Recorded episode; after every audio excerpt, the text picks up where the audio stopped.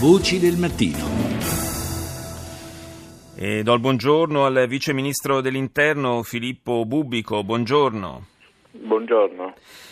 Sulla scia di quanto sta accadendo eh, un po' ovunque, insomma, gli attentati a Londra, ma prima in Francia, in Germania, ora in Australia, e, e anche questo falso allarme che eh, ha provocato il ferimento eh, di centinaia di persone a Torino durante la eh, visione della eh, partita di calcio della finale di Champions League fra Juventus e Real Madrid, un, un episodio che al di là eh, di quanto poi eh, ci diranno ci, le indagini portate avanti dalla magistratura, rivela comunque come esista inevitabilmente forse anche un certo grado di psicosi anche in Italia, cioè, viene da chiedersi cosa si possa fare per garantire maggiore sicurezza in vista dei tantissimi eventi grandi, medi e piccoli che ci attendono eh, durante questa estate italiana. Parliamo di centinaia e centinaia di eventi.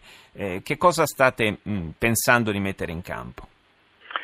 Ma proprio nel mese scorso il Ministro dell'Interno ha diramato una direttiva a tutti i prefetti del nostro Paese proprio per richiamare l'attenzione su tutto questo. E, come è noto, eh, in maniera sistematica i comitati provinciali per l'ordine e la sicurezza pubblica aggiornano le analisi sulle situazioni di rischio e ora occorre considerare anche questo nuovo nemico, come lo ha definito il ministro Minniti, cioè la psicosi. La minaccia terroristica esiste, purtroppo ha, fatto, eh, ha creato tragedie in tante parti dell'Europa e del mondo. Eh, per fortuna nel nostro paese non è accaduto nulla, ci auguriamo non accada mai nulla, ma bisogna stare attenti alle situazioni nelle quali il clima generale di paura che si è eh, affermato possa determinare eh, reazioni eh, sbagliate, inconsulte, eh, tanto da eh, determinare situazioni di pericolo come abbiamo visto a Torino e la situazione sarebbe potuta diventare molto più grave rispetto a quello che già eh, si è verificato.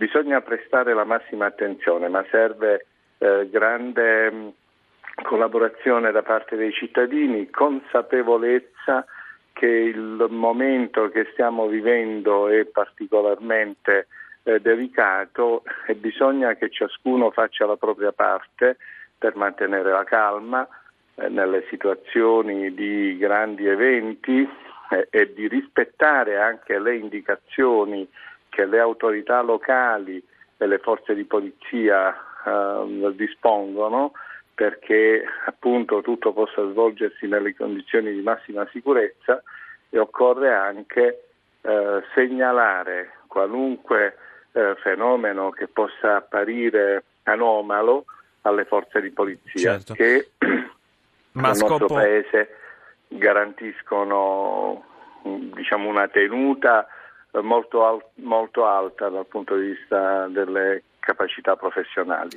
Eh, a scopo preventivo in loco, cioè proprio dove si svolgono queste manifestazioni, che misure si possono prendere non per eliminare i rischi, perché questo è impossibile, ma insomma per ridurne l'incidenza? Ma queste sono misure che vanno definite caso per caso perché mm. eh, le conformazioni morfologiche sono molto diverse, gli eventi hanno natura, eh, diversa e anche livelli di partecipazione e composizioni no, nel, tra i partecipanti dal punto di vista anagrafico, dal punto di vista motivazionale molto molto diverse. Occorre sempre garantire delle vie di fuga, non c'è alcun dubbio, occorre eh, presidiare i luoghi, occorre eh, diciamo, segnalare ai partecipanti eh, la necessità di attenersi a determinati comportamenti e ovviamente bisogna evitare che sui luoghi possano essere presenti eh, oggetti che possano eh, poi procurare eh, danni, talvolta gravi e irreversibili, e vietare ovviamente l'uso eh, di, eh, di, alcol o di altre sostanze Beh, abbiamo che visto... possono alterare gli equilibri individuali. Diciamo. A Torino abbiamo visto come il, la maggior parte dei feriti alla fine eh, riportasse eh, lesioni da taglio causate dal, da, dai pezzi di vetro, delle bottigliette che si sono frantumate sotto il peso della, della folla che fuggiva. Ma è vero che non si può vietare il, la vendita di, di, bottigliette di vetro? Io così ho, ho letto in una dichiarazione del Questore di Torino. Guardi, ehm, la, la, possibilità di vietare, di limitare l'uso eh, di, di, di diciamo, determinati generi di conforto è, è, possibile in relazione a appunto, situazioni molto molto precise e circostanziate. D'altra parte il decreto, la legge ormai sulla sicurezza urbana mette a disposizione eh, degli enti locali, dei sindaci, strumenti ulteriori aggiuntivi rispetto a quelli previgenti. Eh, nello specifico io penso che sia opportuno ora non alimentare polemiche, non cercare responsabilità ad ogni costo.